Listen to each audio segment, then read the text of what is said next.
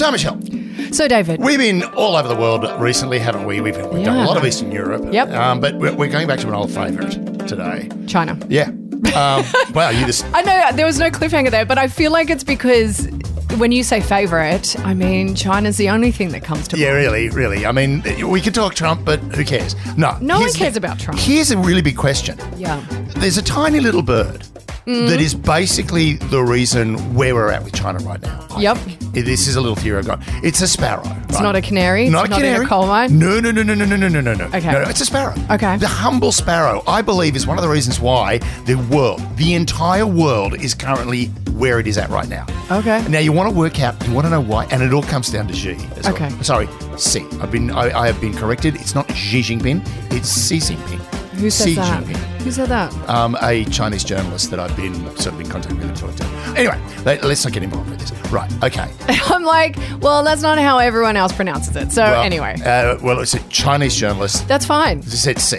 But you know, if you want to call him Xi, I don't care. But right now, today, Xi Jinping's and sparrows. Okay. Yeah. Great. You're listening to I Spy, the wolf warrior of Australian intelligence. Yeah, you know what? Don't say anything bad about us. Don't say a word that's bad about us. Because you know what? We'll podcast out you so hard. You will learn. I really like dumplings. So do I. I'm really hungry, actually.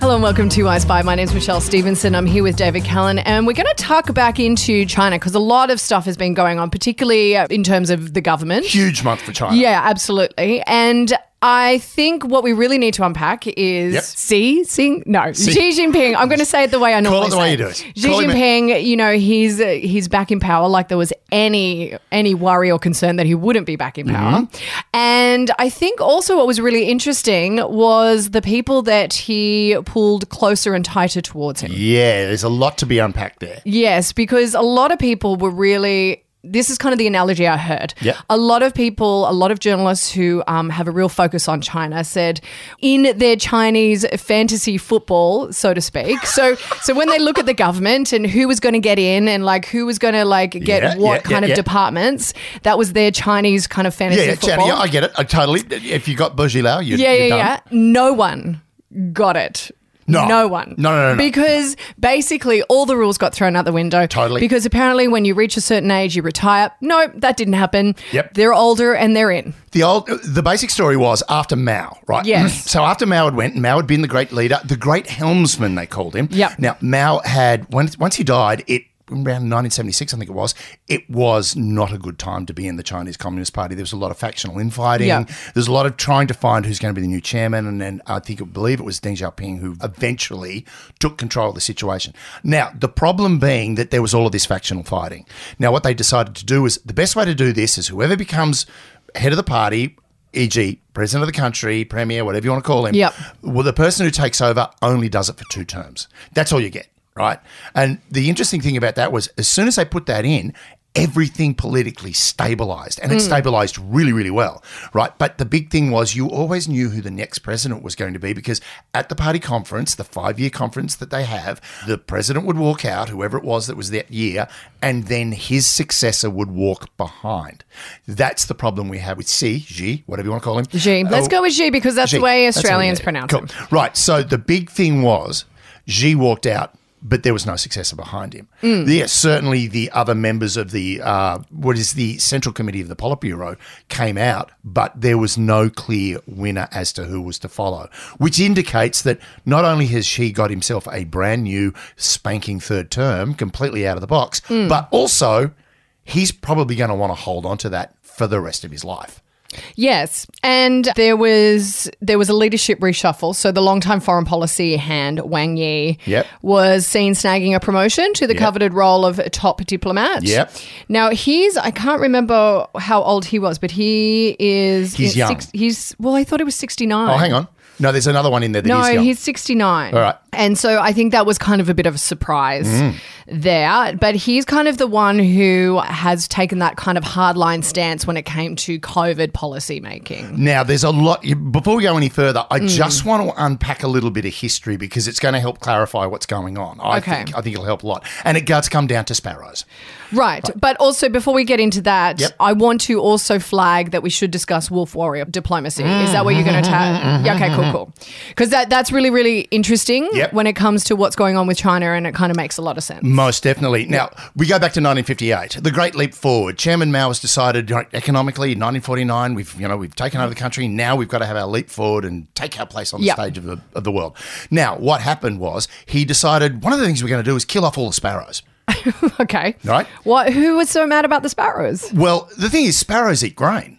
Oh. So if oh. we kill all the sparrows, and it was called Smash Sparrow. That was the name of the operation, Smash Sparrow. Oh, okay. Yeah, pretty simple. if you go out there and you see a sparrow, kill it. Right? Okay. And that way we'll have all this, oh, so much more grain to eat. But they don't understand that the sparrows are part of the uh, the world. The I ecology, guess the and ecology sort and all that. Yeah, yeah, well, yeah. yeah, that was the problem. See, like take the bees away, we all die. yeah, well, here's the thing: take the sparrows away. All the insects that the sparrows Eat. because they don't just eat grain; they eat all the pests. They tend to just grow out of control. Yeah. They had locust plagues. They had famine. Right, famine that some believe could have killed. eh, the numbers vary from anywhere from 15 million to 70 million people. All died. because they killed the sparrows. they killed the sparrows. oh my god, that is so great. Right, right, right, right. So, boom. Yep. Point number one. Yep. That's happened. The other thing that happened that was really, really, really, really kind of um, interesting about Mm. that was suddenly there's not a lot of food around, right? Mm. So, what the hell? Let's start eating the wildlife. See, it's not traditional for the Chinese to eat pangolins. It was a mark of desperation. The whole idea of wet markets and the Yeah. use of wildlife. It's poor, poor people. was poor people starving out in the bush, right? But e- but even nowadays, the whole wet markets and also you know the whole eating of bats and stuff like that has a lot to do with regional farmers who Exactly. don't have a lot of money. They don't have a lot of money. They don't have a lot of food. Uh, Yes. Well, back then they didn't have a lot of food. So what are we going to do? Let's start eating that. So that's also one of the reasons why you know a lot of people believe there have been this uptick in certain respiratory illnesses. Yeah. One that also features very heavily in China's history called COVID. Right. Anyway, uh, so there's that. Now let's talk about Xi. Okay. Xi, whose dad, right? Hmm. His dad was Xi Zhongxun, Xi Zhongxun, who fought alongside Mao. He was a hero of the revolution to the point where basically the children of the revolution, quite literally, great song by the way, the, the children of the revolution in China Hmm. are called princelings. They were all regarded as the you know the heir apparents to the regime. Okay. Until the mid '60s, when Mao went, "Hang on a minute, I'm getting old. I'm getting paranoid. Who's going to take over? They're all looking at me. Who's got a knife and is coming up behind me?" And he he basically had a purge, and that was the Cultural Revolution, where he basically turned around and went, "Right, this is it. I'm going to get rid of all the old revolutionary guards, and they're all going to be."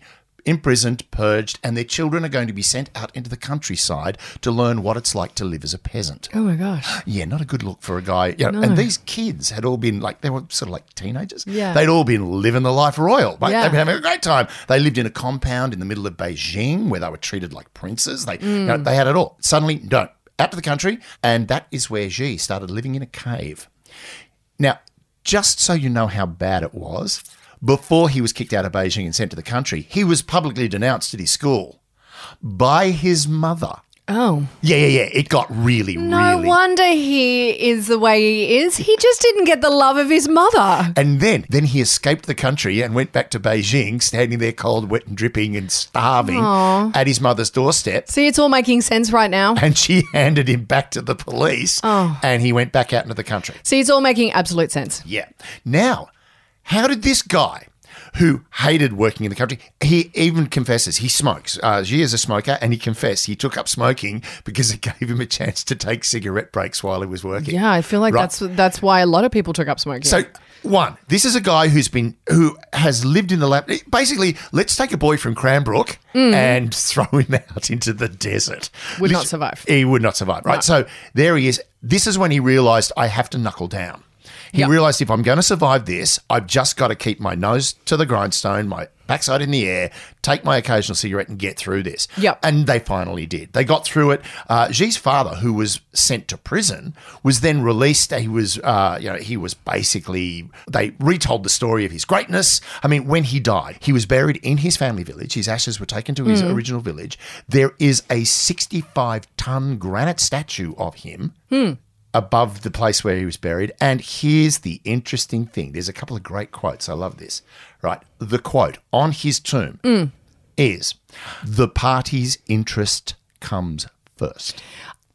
I mean, that's very communist. Of Very, him. very communist. But here's Yeah. the thing Xi lives by that now.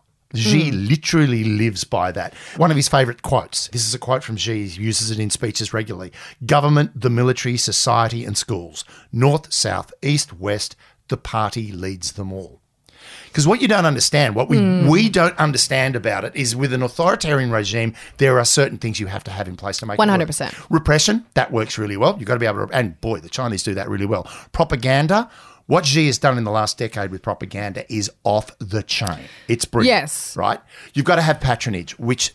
Interestingly enough, Xi's moving away. From, well, he's kind of playing with patronage.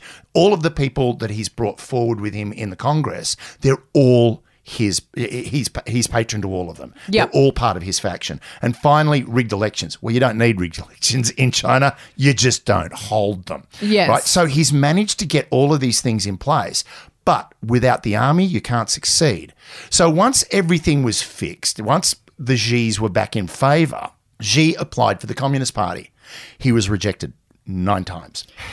It took him 10 times. I actually feel bad for him because I feel he's literally been ostracized by Yep. his mum. Yep. He's been living in a cave. Yep. He's been, he went back to his mum. She sent him back out there. Then he's like, can't get into the Communist Party. Yep. It's like crazy. And the thing was, he couldn't get in, but because of his father, they finally let him in and they gave him this position working as the Mishu, which is the secretary, the personal secretary to Geng Biao. And Geng Biao was the vice premier at the time and also hmm. the minister for national defense.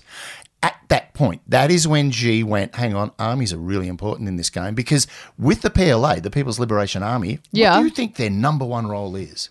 What is I the number know. one role of any national army? To protect? To protect the country. Yeah. No, not for the PLA Okay. the PLA's number one aim is to protect the party. Oh. Right. Now, the party's not a small party. There are 100 million members of the Chinese Communist Party. Right. Right. So it's a big party. But the thing is, the army, if you don't have the army, you don't get anywhere. So the thing is, he worked with the army. Right. After that, he went to Zhejiang, where he was like the deputy governor or something. Uh, no, Fujian, Fujian province, which is right next door to Hong Kong. And you look across the South China Sea to this little island called Taiwan. Yep. Right. Now, the problem is because Hong Kong was bubbling away as this little economic center, and then on the coast, you had China working basically, you know, Fujian province working as its factory, hmm. corruption was rife. Yep. There was one guy who was a peasant who realized, hang on, I can make a bit of money here.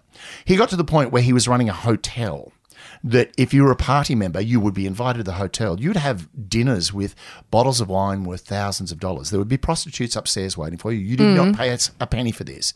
It was kickbacks galore. And then basically the party went, we need to clean this up. Who are we going to send? Xi. Right. And that's when it re- his game really kicked in. He is such an anti-corruption maven. He's such a hawk about corruption.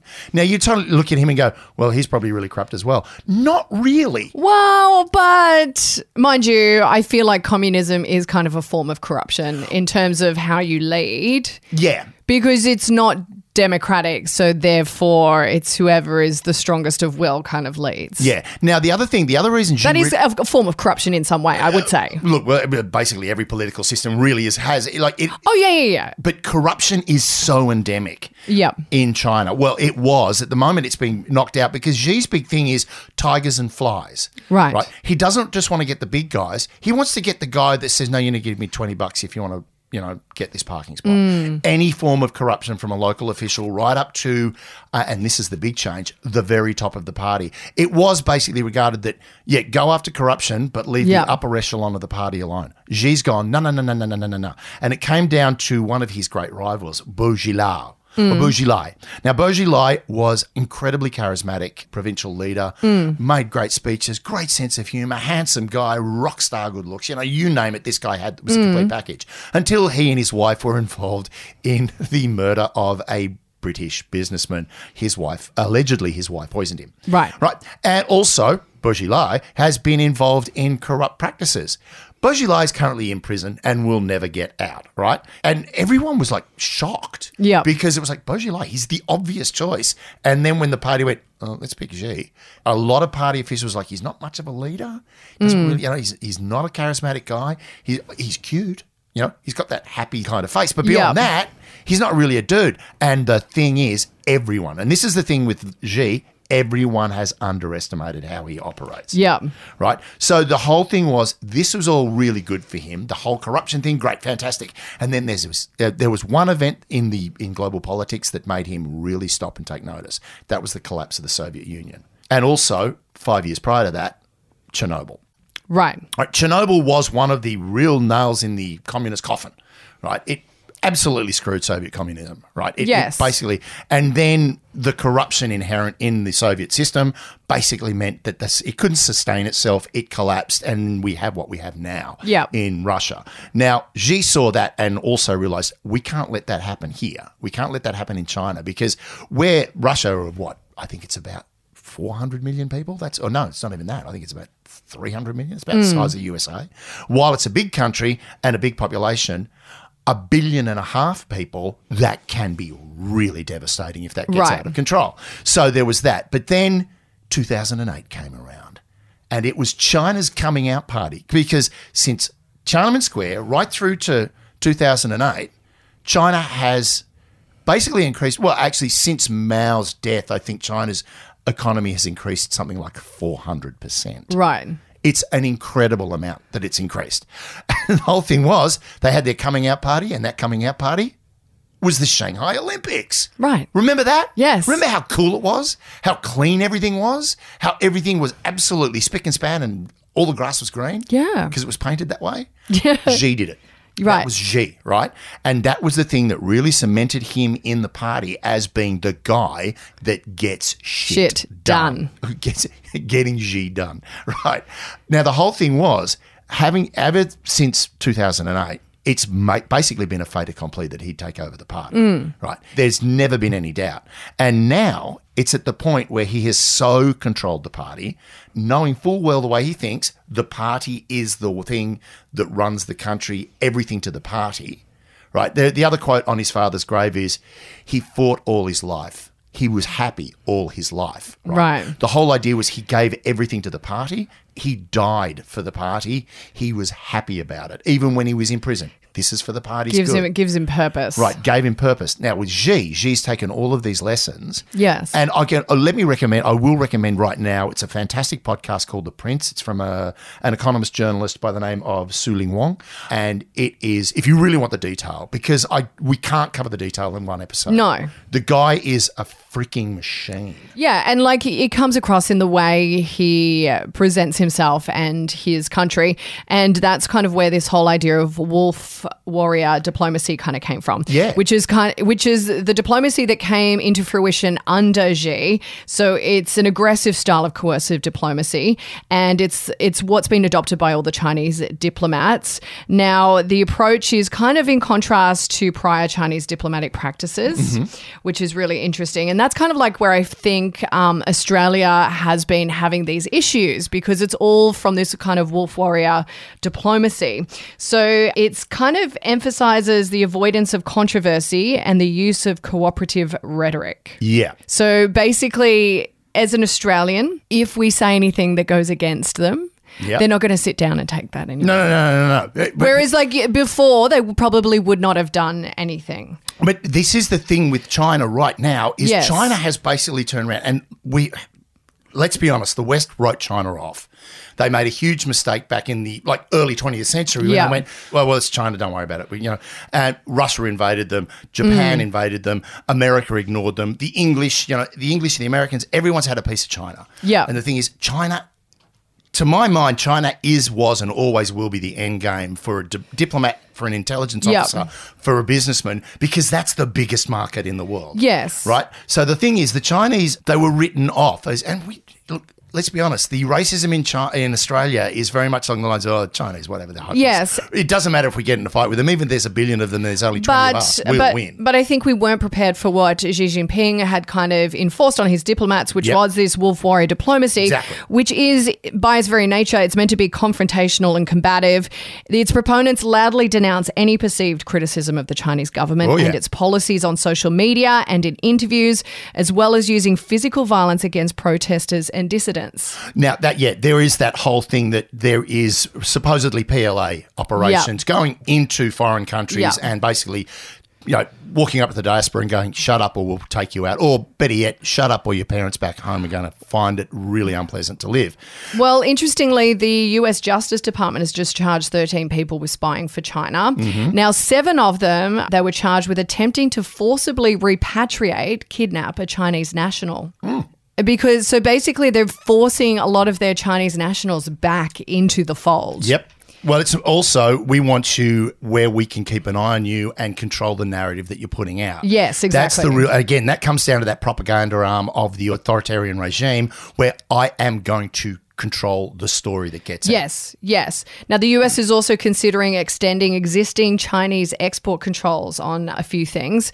So, I listened to a very interesting uh, podcast on this. It was, it was by um, a really well known economist, and he was saying what we don't realize, particularly with the Chinese government, like everyone's so concerned about TikTok, right? Like, because the Yeah. Chinese can have access to your data. Fish. But what he was saying is like, don't be so caught up in the tick. It's, I mean, yes, we do have concerns about TikTok, of course, but what the Chinese are doing, they're putting um, chips, like 5G chips into everything, like your toaster and Yep. your kettle. And Yep. this is where we're going. And he's like, so eventually, this is going to be an extension of their listening capabilities. So they're going to have access to your home through the toaster, through the kettle.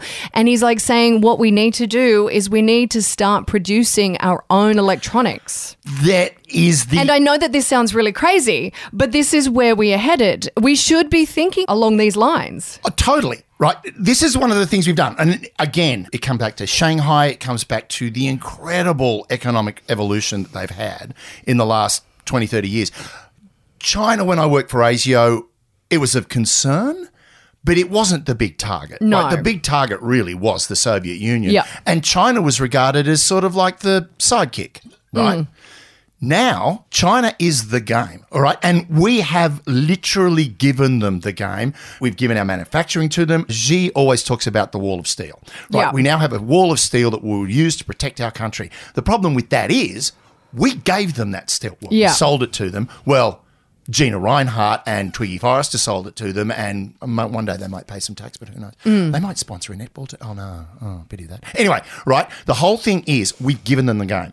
Now that idea of a five G chip in your toaster, people are going, oh, so what? Right? Here's the great thing: the bugs that were developing as I was leaving the organisation Yeah. were things like basically it was a SIM card Yep. attached to an audio device. Yep. That's not a lot of technology. It's not a big footprint to, to create. Now, if you then embed that chip in a circuit board plus the audio device in a circuit board, sure, you can turn your kettle into a, a bug. If you're boiling water, it's going to be as noisy, noisy as shit. Mm. But the bottom line is that is now an active device. And all I've got to do is work out the bug.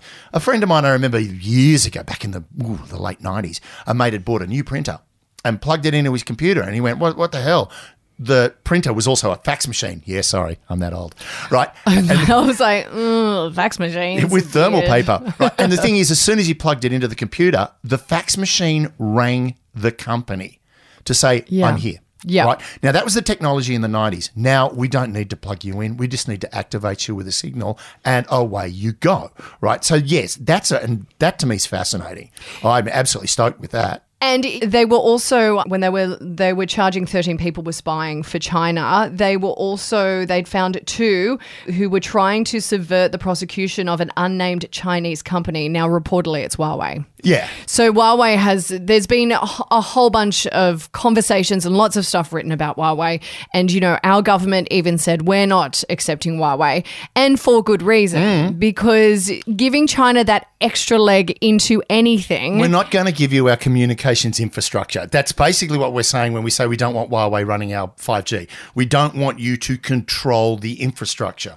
Do you want to actually be a part of the infrastructure? Yeah, we'll probably let you in. But if you want to own the infrastructure, we just can't afford that. Yes. Now, all of this stuff that the, the Americans have done with some Chinese spies has kind of had an effect now. So, a major Chinese chip maker has now asked its American employees to leave the country. Yeah. So, like, you might think that this is pie in the sky nonsense when we talk about like chips being in like toasters and kettles and stuff like that. But now you've got like the Chinese saying we don't want Americans in, in our chip making facilities. Well, here's an interesting thing about it as well. Um, the province where the Uyghurs are. Yep. Uh, and I'm really sorry for not having my geographical knowledge. Uh, be better. Just be better. Yeah, be better. Sorry, I should have made a note. Yeah. Right. If you have a factory up there, if you have, if you're making chips, clothes, Yep. furniture, whatever, right? If you have something up there, you're not allowed to visit it. The Chinese have now turned around, uh, like H and M turned around, and went, we're not really happy with the labour practices Mm. up there. So China went, cool, no dramas.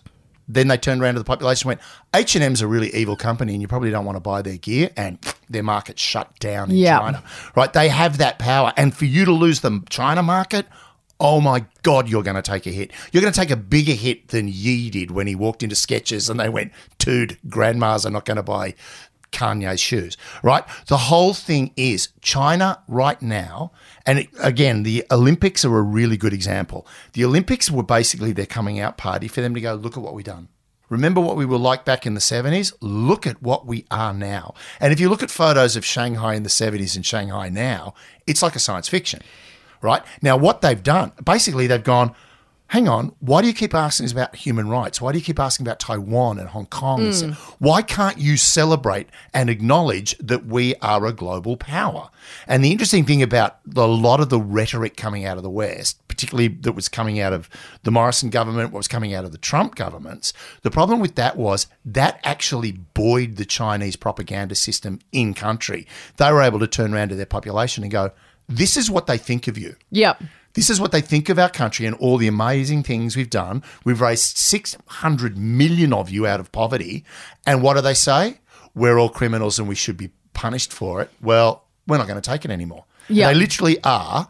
They've literally stuck their head out the window of the planet and gone, we are as angry as hell and we're not going to take it anymore. Yeah, and also, you know, as we've spoken many times about the Chinese, particularly the Chinese government, they don't see four years ahead. They No. see 50 to 100 years ahead. Yep. So a lot of the stuff they're doing now is paving the way for their succession, which may take 20 years. They're playing this long game. And Yeah. we, we speak about this all the time, but it's actually incredibly true. And also, another thing that I just want to touch on as well, Please. in terms of Xi Jinping and his control on, you know, kind of companies and stuff like that, he had real issues with Alibaba, which was like a tech company over Yeah. there.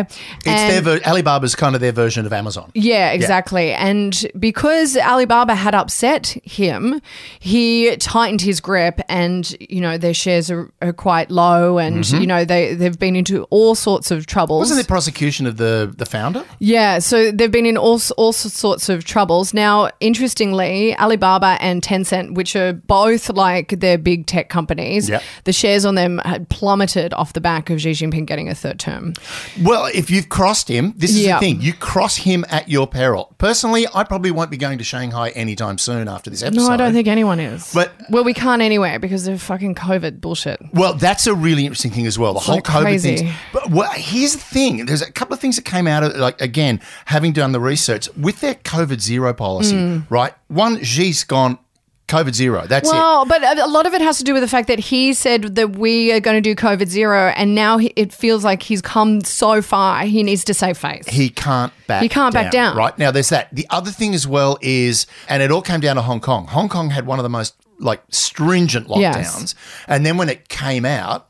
Suddenly they had it again, and they were really worried that it was going to get across into mainland hmm. China. Now the thing about that is, mainland China had what a hundred million senior citizens hmm. that weren't vaccinated. Now, one of the things was China turned around and went, we don't want to do AstraZeneca, we don't want to do Pfizer, we're going to have our own, which I believe is called Sinovac. It's not exactly as effective, hmm. right? And a lot of the Chinese population turned around and went, well, you know, if only two percent of the population are in lockdown, if it's Yeah. only Shanghai or you know Huaxin or one of the cities that's in lockdown and not all of us, we don't really need to bother. And you know th- that vaccine, it's not really that great. We're not going to do it. So there's an incredibly low vaccination rate. Yeah. and because they got a low vaccination rate, they can't afford to let it out. No. right. Whereas Australia, we've, I mean, for whatever reasons you want to bring up. We went through our lockdown period. We're now heavily vaccinated. Oh, There's all these reports coming out about what's gone wrong in Otago and blah blah blah and whatever. The, because we've had a high vaccine rate, we can move around together and it will not have an impact.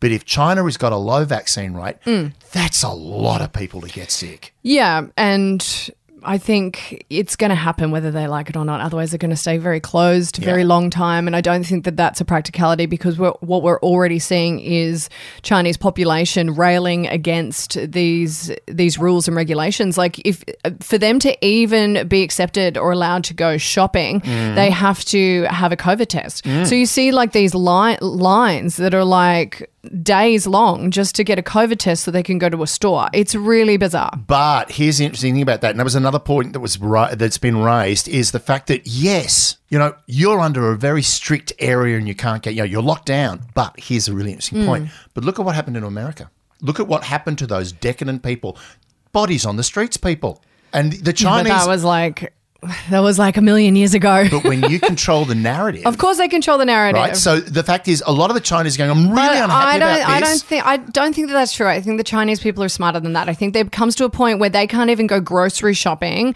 without a test that they're going to rail against the government. Government, the military, society, and schools. If you control the narrative through all four of those, I, but I think I think on this particular thing, I think they're having a lot of issues, and I think if they continue this hardline stance, it's just going to spell trouble for them. Well, that's the interesting point. Is they how long can they sustain it? They can't. It's unsustainable. But at the moment, with the control Xi has over all the elements, he literally is running the board. Hmm. He is in a really good, strong position to basically crack it down and crack down hard. He's got the military on side. Yeah. With that army, and it's not a small army. It's now the biggest navy in the world, right? Admittedly, they don't have as many aircraft carriers as the US or probably as good at technology, but Hmm. goddamn, they're close, right? The thing with the COVID lockdowns is they simply cannot unlock until they have some way of ensuring that there is a form of immunity running through this, Yeah. the, the I mean, the conspiracy theorist in me is like, they know something we don't because they created it. Anyway, let's end it on that. don't worry, there's a lot of people that think that. Look, that, Um, and I, I, I- I don't disagree. I will argue pretty much that I do not believe it was a man-made thing. Oh, I do. I, I think there there is some very legitimate ideas around well around do it. wa- You know what? Let's do an episode on this. because it was actually created in a lab. So let's do an episode on this. I really want to see the evidence you, on okay, this. you and I debate this. We're going to it. debate. All right, ladies and gentlemen, maybe not the next episode, but very soon Yeah. there's going to be a full on debate. We're going to have a, an The adjudicated. great COVID debate. Great COVID debate. All right.